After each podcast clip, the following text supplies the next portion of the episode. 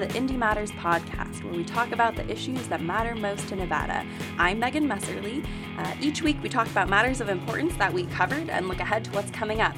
We're a nonprofit news site that can be found at thenevadaindependent.com. I am joined today by my colleagues, Riley Snyder and Jackie Valley. Hi, guys. Hi, Megan. Hey, Megan. So today we have a, a, lot to talk about, a long list of things. Um, you know, for a, a, week in September, there was a, a lot going on, uh, gearing up for the 2018 election, even though it's only September of 2017. It's not been a quiet summer by any means, but we got some clarity this week on a candidate who's not running for a different office than the one she's currently in.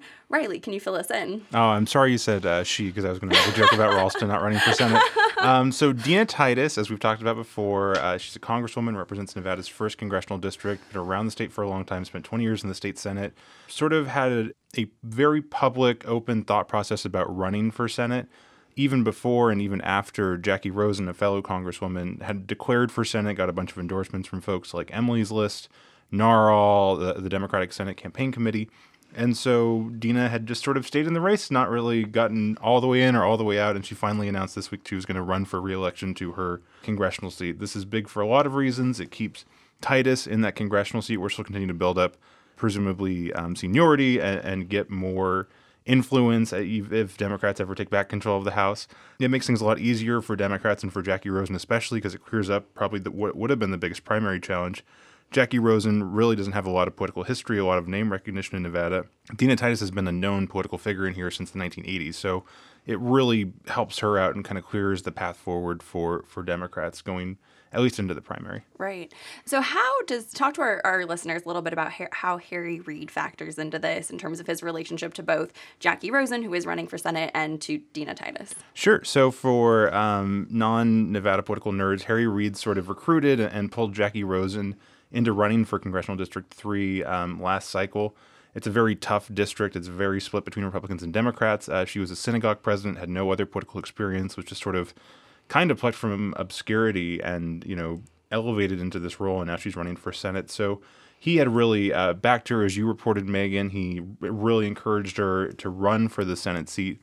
And what's interesting is that Dina Titus is sort of this weird anomaly in Nevada Democratic political world because she is not like a in the Reid camp. She's sort of out there on her own. She's formed her own identity. She's formed kind of her own group and, and backing. And so, as our editor Jon Ralston, who is not here, the the, the two week coup continues with uh, no editors on the podcast. do uh, what we want. yeah, no rules. Um, so as he uh, reported this week, um, Reid called Titus, I think, a few weeks ago to try to smooth things over. You know, the entire congressional delegation endorsed Rosen as soon as she announced, um, despite Titus still publicly mulling a bid.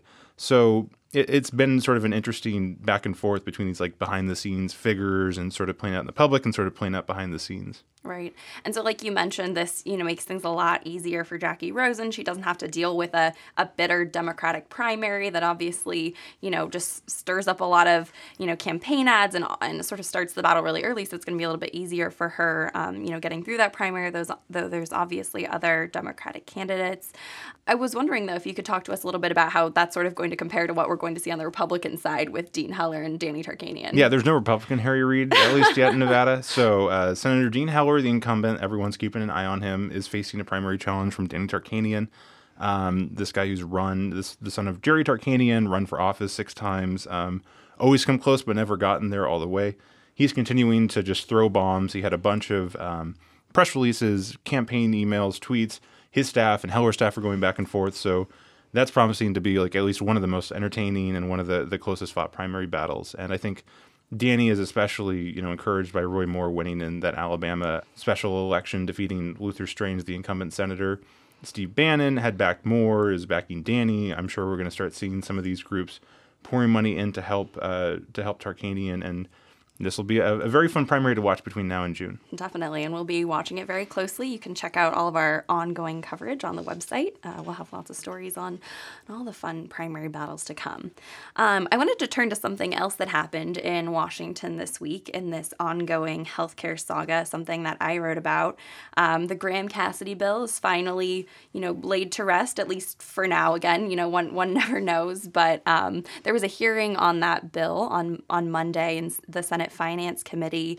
You know, a lot of tough questions from Democrats about, you know, the funding levels. There was a new version of the bill that was released on Monday, um, publicly made some changes to the funding formulas to try and, you know, help some of the states that uh, they were trying to get their senators on board, like Alaska.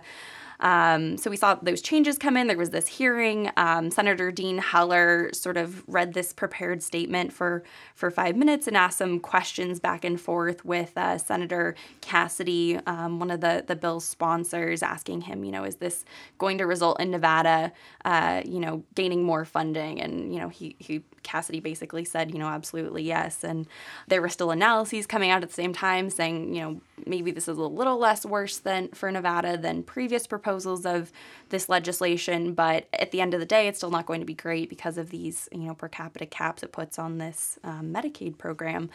Um, but we heard there was an announcement on on Monday that um, Senator Susan Collins from Maine would not be supporting the bill. She would vote no on it, which effectively killed the bill. There were two other senators, John McCain and Rand Paul, already opposed to it, so it effectively, you know, sent it um, to its grave. And now the Senate is moving on to its next topic, which is tax reform. So you know, this is never really laid to rest. It always comes back up. We thought it was mostly laid to rest and at the end of July, and it popped up, popped back up again in uh, September. So, you know, we'll see what's going to come. You know, Republicans have said that this isn't, you know, it's not over. Um, it's going to come back up. It's just a question of when. Can you talk, Megan, maybe a little bit about how Dean Heller has sort of arrived to where he is on this healthcare bill? As many people know, like he was there with uh, Governor Sandoval, and they sort of tried to plant a flag, and then he sort of jumped on this Graham Cassidy amendment, which no one at all reported on when it did happen during no uh, the end of July, other than you, of course. Um, but just sort of, uh, just for listeners maybe to, to get a sense of how he's arrived at where he is and sort of what he's doing going forward in terms of healthcare policy.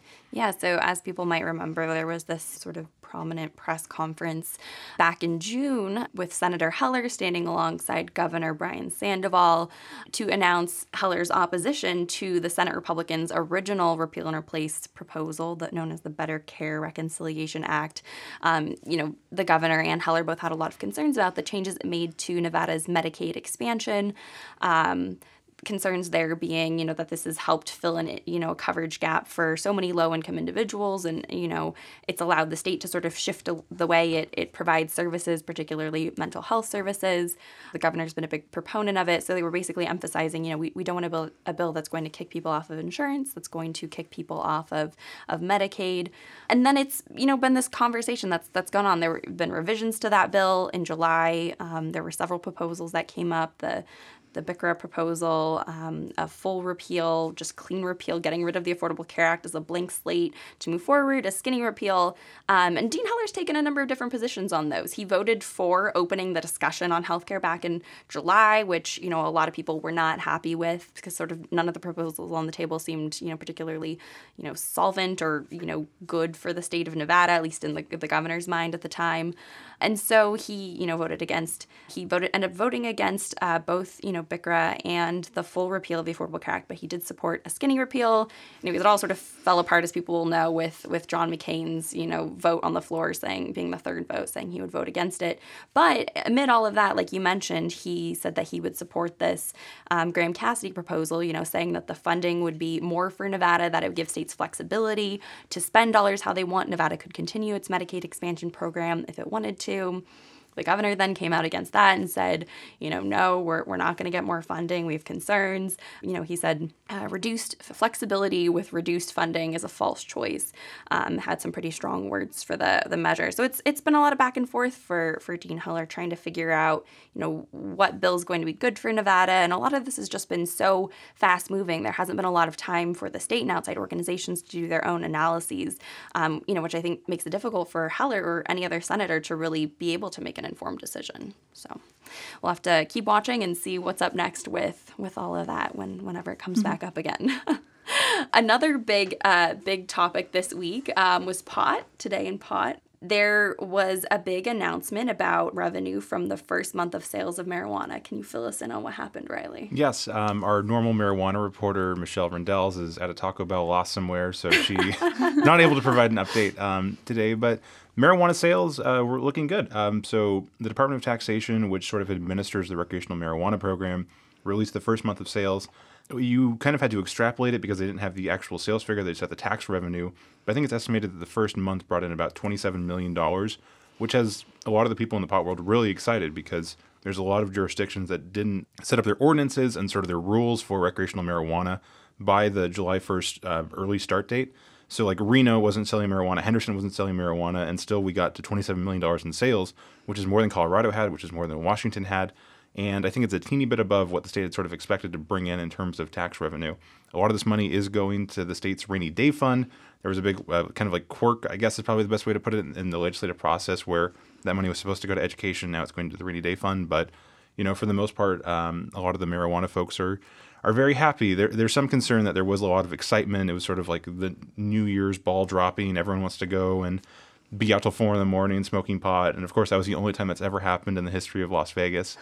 but, um, you know, there's other special events where, you know, sales will increase. There is sort of this ongoing question of getting the right level of taxation and making sure that you're not driving people to the black market because prices are too high. But for the time being, I think the, the state's happy, the pot people are happy, certainly the potheads are happy uh, with, with how things have gone since uh, legalization, where recreational sales started um, right. this summer. And I, I, think there's some desire in the future, right, for some of this money to go toward education. Like you mentioned, there was this sort of procedural way things happened at the end of the session that, that meant that money couldn't end up going to the official, you know, education, you know, pool of money. But there's still some hope that that would happen in the future, right? Yeah, and you know, they're sort of like a wink and a nudge that like, hey, this money's going to go to education. Like it just has to kind of do this because we screwed up in the last like 48 hours of our part-time legislative session and I know that that you know Jackie, maybe you can weigh in on this. Yeah, but. I mean, it'll be interesting to watch as we go into uh, 2019 legislative session because uh, Superintendent Pat Skorkowsky already came out against the way it's set up right now. Um, his argument is basically that the money or the revenue generated here by marijuana should stay in Clark County because um, as it's set up right now, it would ultimately flow back to Carson City and then be in the distributive school account, which is the pot of money that funnels dollars to all school districts in the state. So his contention is that, you know, look, there's a lot of counties and jurisdictions that don't even allow recreational marijuana. You know, we're the main breadwinner for this industry. Um, so why don't we get to reap the benefits, especially at a time when the school district's facing extreme budget cuts? Right. Hasn't there hasn't didn't he make the comparison or someone make the comparison too about, you know, mining dollars going toward, you know, counties that, you know, have mining operations, so it should be sort of similar to that? Yeah, that's been brought up as an argument too. I mean, it, it's obviously those people can make a, a, a similar argument that, you know, maybe it's some of that money's coming back to us indirectly also. So we'll see what happens going forward. Yeah, we'll have to wait and see how the how the future months revenue you know stacks up and, and what this looks like, and it, that'll give the state a better idea. You know, next next budget cycle, you know, two years from now, figuring out how to exactly budget all this out and where the money should go. And I'm sure you know how much a share Clark County will get of it will be a, a huge part of that discussion. So on the topic of the mm-hmm. Clark County School District, Jackie, you were at a meeting very late last night uh, where there was you know ongoing discussion about you know possible budget cuts what happened at the meeting? Yeah, so I mean, this is much like the health care healthcare debate in Washington. This uh, budget situation in Clark County has just been dragging on for much of the summer and into the fall now. So last night was supposed to be the third round of budget cuts. Uh, the school district has an estimated uh, $60 million shortfall, um, but what they've been saying is they probably need to make cuts beyond that amount because the fiscal year is already underway. So they made two round of cuts so far. First was 43 million in August. The second was about 14 million in mid September. So last night they uh, the school district brought to the table a new proposal that would have cut upward of 4.1 million dollars. The caveat with this one was that it really uh, disproportionately affected the support staff. Uh, those are people who are sometimes part time, you know, not necessarily college degrees, but they may be custodians or uh, teachers' aides, that type of position. Uh, so they showed up in force really against this, saying, you know, look, like you are saying this isn't going to affect schools and students, but we're sort of the backbone of the system. It keeps it running to a certain extent. Uh, so it was a really interesting turn of events. It was a very long meeting. Uh, six hours, six plus hours to be exact. You were there the um, whole time. I, I, I, woke up this morning and saw your tweets, you know, tweet notifications. I was like, poor Jackie. but, you know, it was actually interesting because there was a turn of events. Um, there was a lot of impassioned testimony from uh, parents, uh, teachers, staff members, um, even students. An autistic boy got up there and talked about how he didn't want to see any more cuts to special education for the services that people like him relied on. So, you know, at one point in this meeting, uh, Trustee uh, Linda Young, she has voted for first two budget cuts, but she came out and said, you know, I straight up can't support this. I'm not going to vote for it. Uh, that was sort of music to the ears of two other trustees who've been very against the fiscal management by the district, um, and that's Trustee Chris Garvey and Trustee Kevin Child. They've been very critical of the way this whole budget situation has unfolded and think that there's just been some mismanagement at the top. And so it led to this discussion of, well, what else can we actually do? And what came about was a discussion of furlough days. So the board in the first one of its first unified actions in recent months uh, voted to only accept some of the budget cuts that were proposed, but for the majority of the ones that would have affected support staff and, and a lot of the people positions, uh, they decided to instead direct the school district staff to try to negotiate furlough days with um, all the bargaining groups. So, what they're saying is if the administrators, the teachers, the police, and the support staff agree to a furlough day across the board, that would save roughly $8 million. So, the direction was ask for two furlough days, let's see what we can get and how we can curb some of these cuts. Uh, the caveat, and what will be interesting, is if the unions don't agree to this, then the school district will be facing even larger cuts because each day that goes by, they're getting more in debt. So it, it was a, a, risky move in some ways, and we'll see how it um, pans out in the end. Right. Do we have any idea what the what the union's response is likely to be to this? You know, I, I talked to uh, Stephen Augspurger. He's from he's the executive director of the administrators union this morning. He was a little vague. He said, you know, I'd be happy to sit down and talk, but the fact is we need to have a frank discussion about revenue and expenses. Uh, he, in particular, has been really critical of Superintendent Pat Skorkowsky um, and has called for him to not stay out the duration of his contract. Skorkowsky is retiring in June.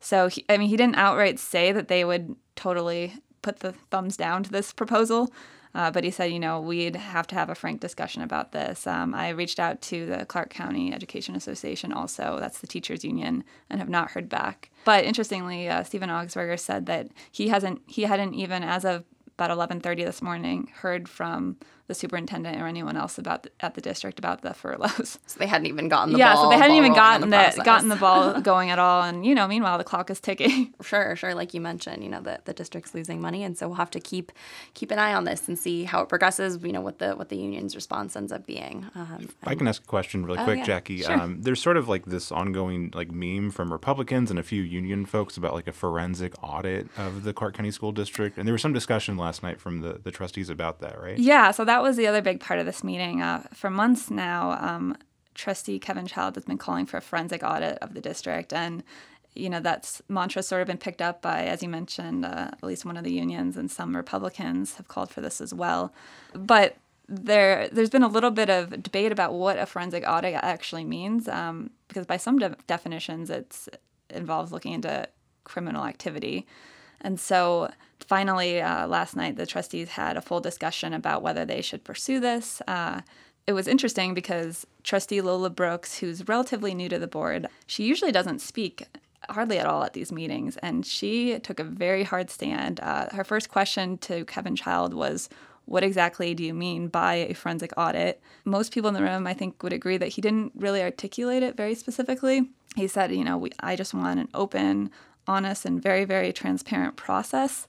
So she uh, kind of fired back and was like, well, look, you know, we're already in a precarious fiscal situation as it stands now. We're getting a lot of pushback from the community. She had separately reached out to a couple people who uh, conduct forensic audits and determined that it can cost anywhere from three to five million dollars.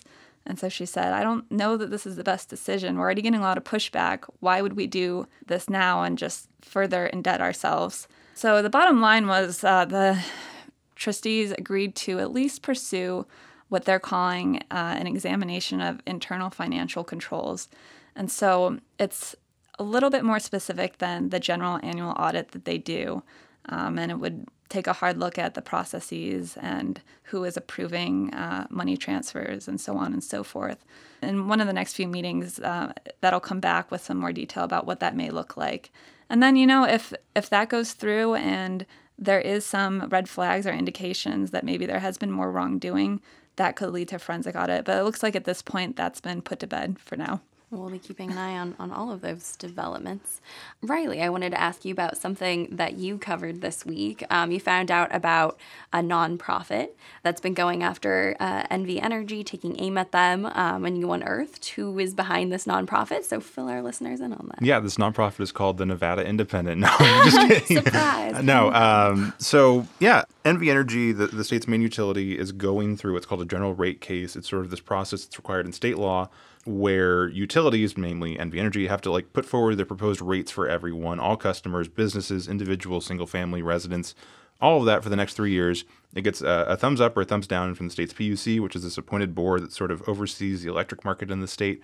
People have the opportunity to like bring public comment. And it's sort of like this big canvas where a lot of people can fight a lot of like different little tiny pitched battles on different energy policy things. There's things I reported about last week about like public notification on like a two percent increase for general rates. But anyway, because I'm a big nerd, I, I read through all these filings, and I noticed there was a lot from this group called Smart Energy Alliance.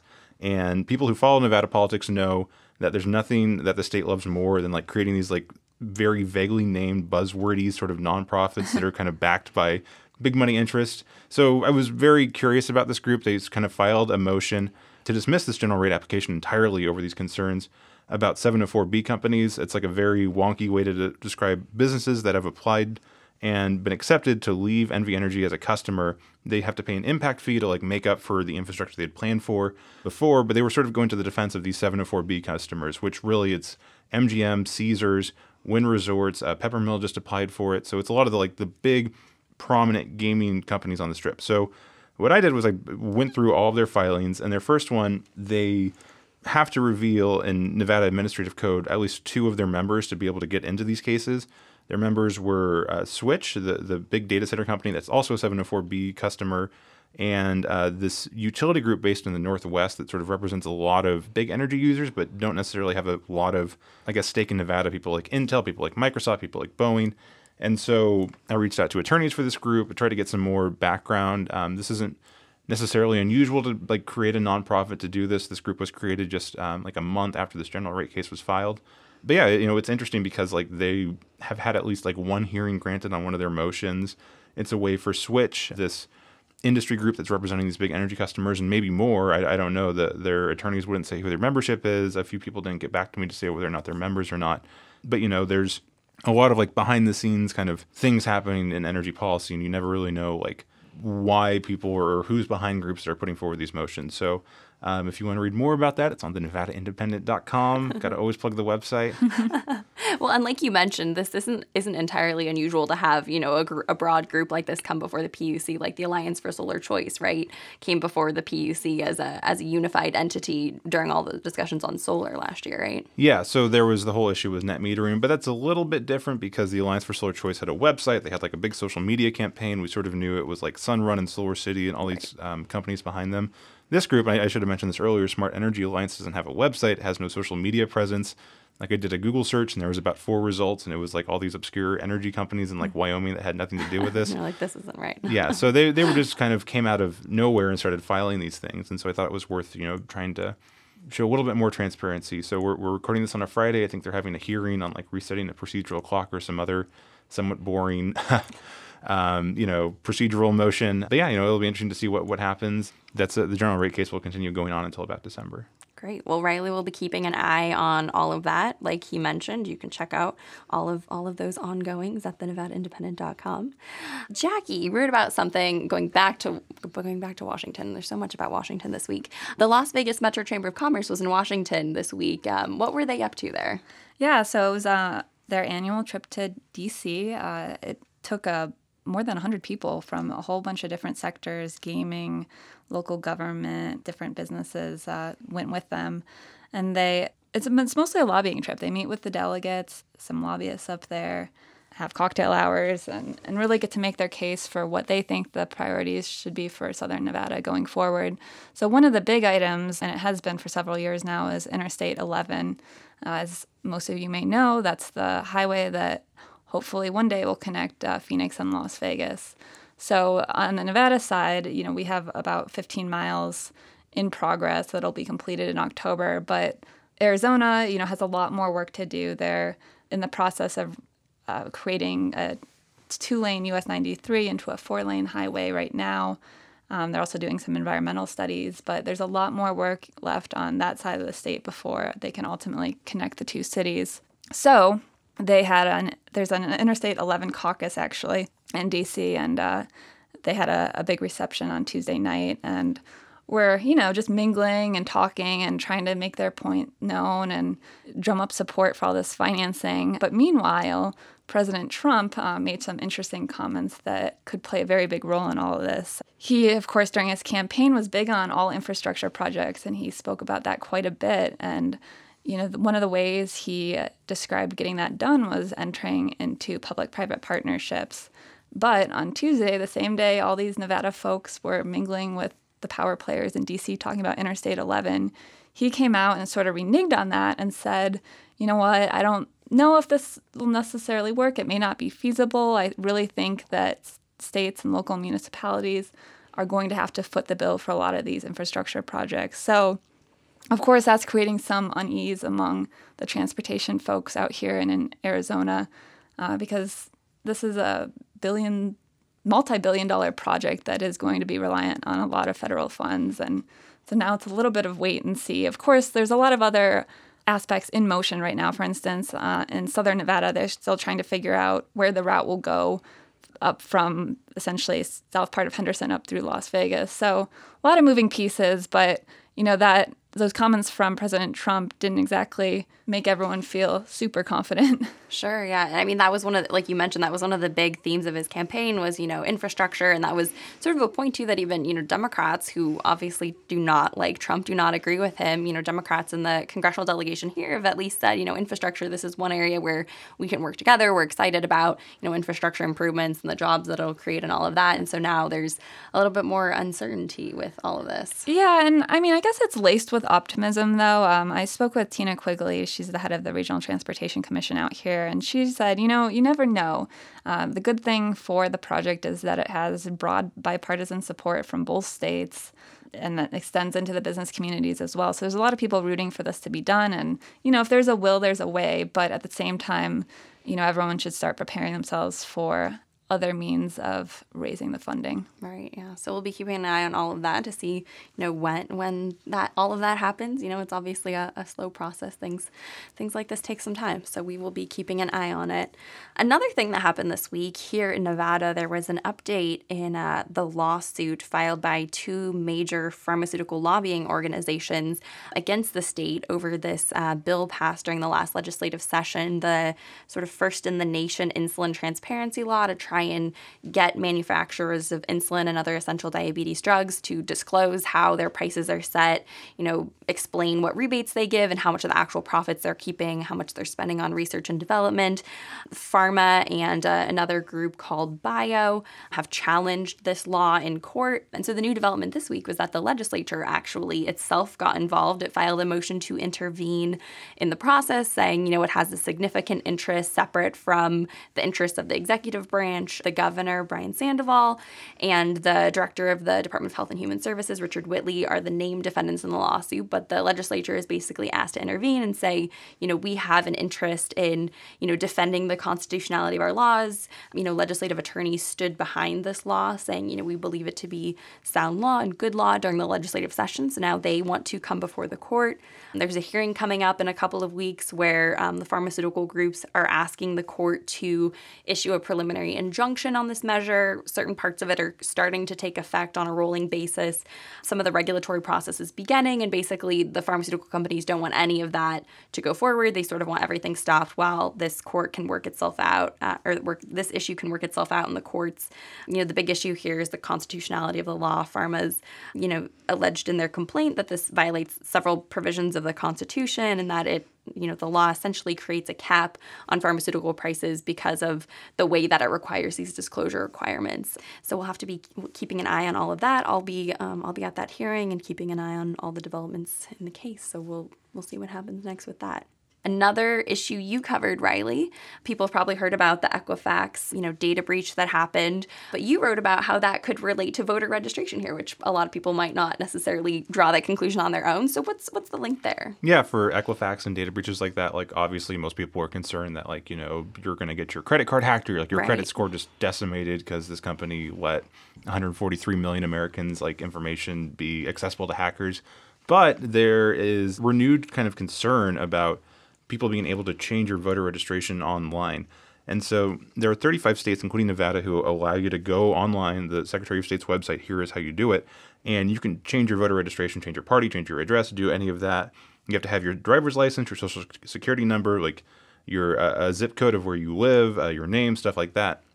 The problem is that it's really easy to like get this information, especially on the darknet. And so that that, you know, a group from Harvard did this study where like they just kind of like quantify the cost of how much it is to look into and to just purchase either voter roll information, which is sort of publicly available information that local election officials like will give to campaigns and folks. And for like 30 bucks, you can buy like, you know, voter rolls, which includes people's addresses, names, stuff like that. And if, you know, this information from Equifax, which may include uh, driver's licenses, certainly does include social security numbers, gets out there, there is a concern that, you know, mass changes can happen. Now, the Secretary of State's website says they have safeguards in place. There's things like they can track web logs, they can prevent multiple changes from the same IP address from happening. There's a variety of things that they're doing to try and prevent that from happening. They also made the point that, like, once people have this information, it's not necessarily an online thing, and there's probably more safeguards online because you can do all this stuff with IP addresses and with logs you can't do with paper applications. And they said they've never had this happen. Um, the Department of Homeland Security last week issued this report saying like Russian hackers tried to get into 21 states' electoral systems. Nevada was not one of them. So like there's no evidence of this happening yet. But the fact that this information is out here is concerning, and it's especially concerning for like primaries and caucuses, things where like you have to be registered of a certain party to participate, and there's so low, so low turnout already that you know a swing of one percent, five percent, ten percent could have like just a massive effect. So it, it's something that I don't think isn't on people's minds 100%, but I wanted to write about it because I thought it was, you know, super interesting and could have really big impacts both in 2018 and 2020. Yeah, and like you mentioned, you know, a lot of those primaries of just in the thousands of votes, you know, so you could easily, you know, for for however much money, you know, change that voter registration potentially, you know, make, make a difference there if someone wanted to, or that's at least the concern. Yeah, you can, you know, make someone register to live in a different congressional district or a state senate district. You could, you know, give them an absentee ballot when they didn't ask for one. Right. There's a ton of stuff to do. And a, a fun aside, I don't think I've mentioned this anywhere, but like just to like speak of like how basic data privacy was before, like prior to 1998, there's a guy in Minnesota who figured out like Nevada based their driver's licenses based on your social security number, like times two plus a certain number. Oh, no. So So you could just figure out what it would be if you had the social Yeah, so once you have or that- vice versa. yeah um,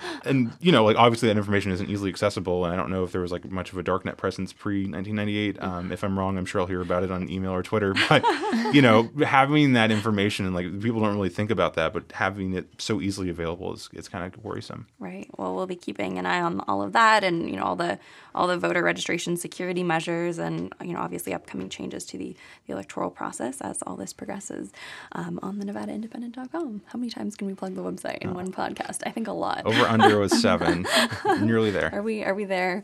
The the last thing I wanted to talk about before I ask you guys to preview what you guys have coming up over the weekend and next week, I wanted you to preview something that's happening on Monday Monday, Jackie. We got sort of an, an inkling of some gubernatorial announcements that might be coming up. Yeah, What's so- going on? both of them are pretty long awaited, uh, one more so than the other. Uh, we got word from both Attorney General Adam Laxalt and Clark County Commissioner Chris Giunchigliani. I think I pronounced that correctly. yeah, That uh, they both have scheduled uh, quote unquote special events on Monday. Uh, we're thinking it could be an announcement about the gubernatorial race. Uh, as widely speculated, Laxalt's probably the most likely to jump in as the Republican contender. Uh, and then Chris G has uh, been mulling a bit as well, pretty publicly. Um, I think she's told some folks that she's about 99% 99.9% in, but she was just trying to really do her due, due diligence and travel across the state and meet with some folks to really cement that decision. So they both have events scheduled Monday. Uh, Adams is in the morning, Chris is in the evening. Um, and it'll really, you know, if they both do enter as kind of expected at this point, it'll really make the inter- the race a lot more interesting right now. Um, obviously, uh, Steve Clark County Commissioner Commission Chairman Steve Sisolak entered in June. He was the first to do so, and then several weeks ago, uh, State Treasurer Dan Schwartz, a Republican, announced that he was running as well. Uh, so, with the entry of potentially Laxalt and Chris G, who are both you know a little bit more not quite as moderate as their potential opponents, um, it'll create some interesting dialogue going forward. Right. Well, and uh, like you were saying, you know, there's this isn't new. We sort of expected that, you know, that the attorney general would jump into this race. You know, some someone else is running for his seat. You know, there's there's sort of a everything's been a been sort of you know bubbling up over the summer, but nothing's been you know official yet. And and like you mentioned with with Commissioner Giunchigliani as well, you know, she's been sending these handwritten notes right to mm-hmm. legislators, asking them for their feedback and saying she's considering a bid. So neither of these come as a as a complete surprise, but um, it's certainly going to make it interesting since you have a, a, primary now on both the Republican and Democratic sides. Yep. And, uh, you know, especially, uh, well, I mean, they're interesting in both sides, but on the Democratic side, you know, uh, Commissioner Giunchigliani and Chairman Steve Sisolak sit just a few seats away from each other while governing the county. So that'll be a fun dynamic to watch play out over the course of the uh, primary campaign. Right. So, I mean, it seems like most of our races are filling in. We either have an idea of who's running in a lot of these seats and are just waiting for the official announcements to come, but but a lot of them have sort of been uh, lines in the sand have been drawn. So we'll have to see how that all shapes up. Um, what do you guys have coming for the for the weekend, you guys? I'm working on a story today. Um, it's sort of a hybrid business and education story. Um, it's about the construction workforce out here and you know, basically the bottom line is that the construction industry feels like there's been a little bit too much of a push to get students to attend college and get that four year degree. Um, their point is that we have a lot of in demand uh, construction jobs that pay very decent wages, but yet there's just not as much awareness and they're struggling to fill those positions. So they're actively trying to recruit and campaign to get younger people excited about those careers. Very good. And what do you have coming up for either this weekend or the coming week? What are you um, keeping an eye on? Well, coming up for me, you, myself, and our colleague Michelle Rindels has all worked on the story about CHIP funding, uh, Children's Health Insurance Plan. It's this federal state partnership that provides insurance to low income children below like those who make a little bit too much money to qualify for Medicaid, but it gives them like a cheap way to get health insurance. The federal funding for that runs out tomorrow, and Congress has not authorized uh, a renewal of that funding yet. Nevada has a, a, enough funds that I think they give the money out in like these like year long chunks, so no one's going to run out of money like starting tomorrow. But there are states that that you know are facing like cliffs in terms of funding. Like Minnesota sent out a letter that they're out of funding after September 30th. We're due to be out of funding somewhere in like November, December. The state's very concerned. Uh, Governor Sandoval's very concerned. He sent a, a, a, statement through the National Governors Association, which he chairs, saying like, you know, this is really important. This affects up to nine million children across the country. There is sort of like the broad contours of like a deal in D.C. right now. Uh, Senator Orrin Hatch from Utah and Senator Jeff Merkley from Oregon um, kind of agreed on like a five-year funding extension, but they have to find like where they're getting the money from. It's going to cost anywhere from like five to ten billion dollars, and they have to get it through the House, which has like its own bill and they're kind of working through all that. And then we have tax reform. You know, um, they might try and stick a, another like Obamacare repeal as part of this. So there's a lot of moving questions, and right. the longer they wait, you know, the um, individual state programs that run the CHIP program are going to have to start sending letters saying like, you know, we don't have funding past like a couple more weeks it, it, it's super mm-hmm. um, you know interesting and important. So we'll have that out tomorrow. Yeah, and um, like you mentioned, I, I, talked to the State Department of Health and Human Services a little bit before we taped this podcast, and they just recently ran the numbers, and so they think that we'll have enough money for the CHIP program through the end of December, but they can't guarantee beyond that. So they're they you know have contingency plans. They they've said you know this has happened before where we've you know known that chip funding was up for reauthorization and we're sort of in a in a quandary about you know is it going to be reauthorized or not and contingency plans were developed then but the word the official I talked with used was we're hopeful that you know this funding will come through and that you know we won't have to turn to these other contingency plans and you know at the very least they've said that their goal is not to cut coverage from anyone they would like to find the funds to continue coverage for everyone should this sort of worst case scenario of the federal funds not being reauthorized um, happen so people can look for that that on, on the website over the weekend. Um, check out uh, the ongoing developments with that. With that, I think that's all the time we have for this edition of the IndyMatters podcast. Um, thanks to my colleagues Riley Snyder and Jackie Valley uh, for joining me. Uh, we want to know what you think about our podcast, so if you have ideas, criticism, or even praise, email us at ideas at thenvindy.com. And please check out our site if you haven't already, one more time, thenevadaindependent.com. Um, also, be sure to rate us on iTunes and subscribe. You can also find us on Google Play. As always, many, many thanks to Joey Lovato, our fantastic producer, who makes us all sound podcast, smooth. Good job, good job. I'm glad that's a thing. I'm Megan Messerly. Thanks for listening to IndyMatters, and we'll talk to you next week.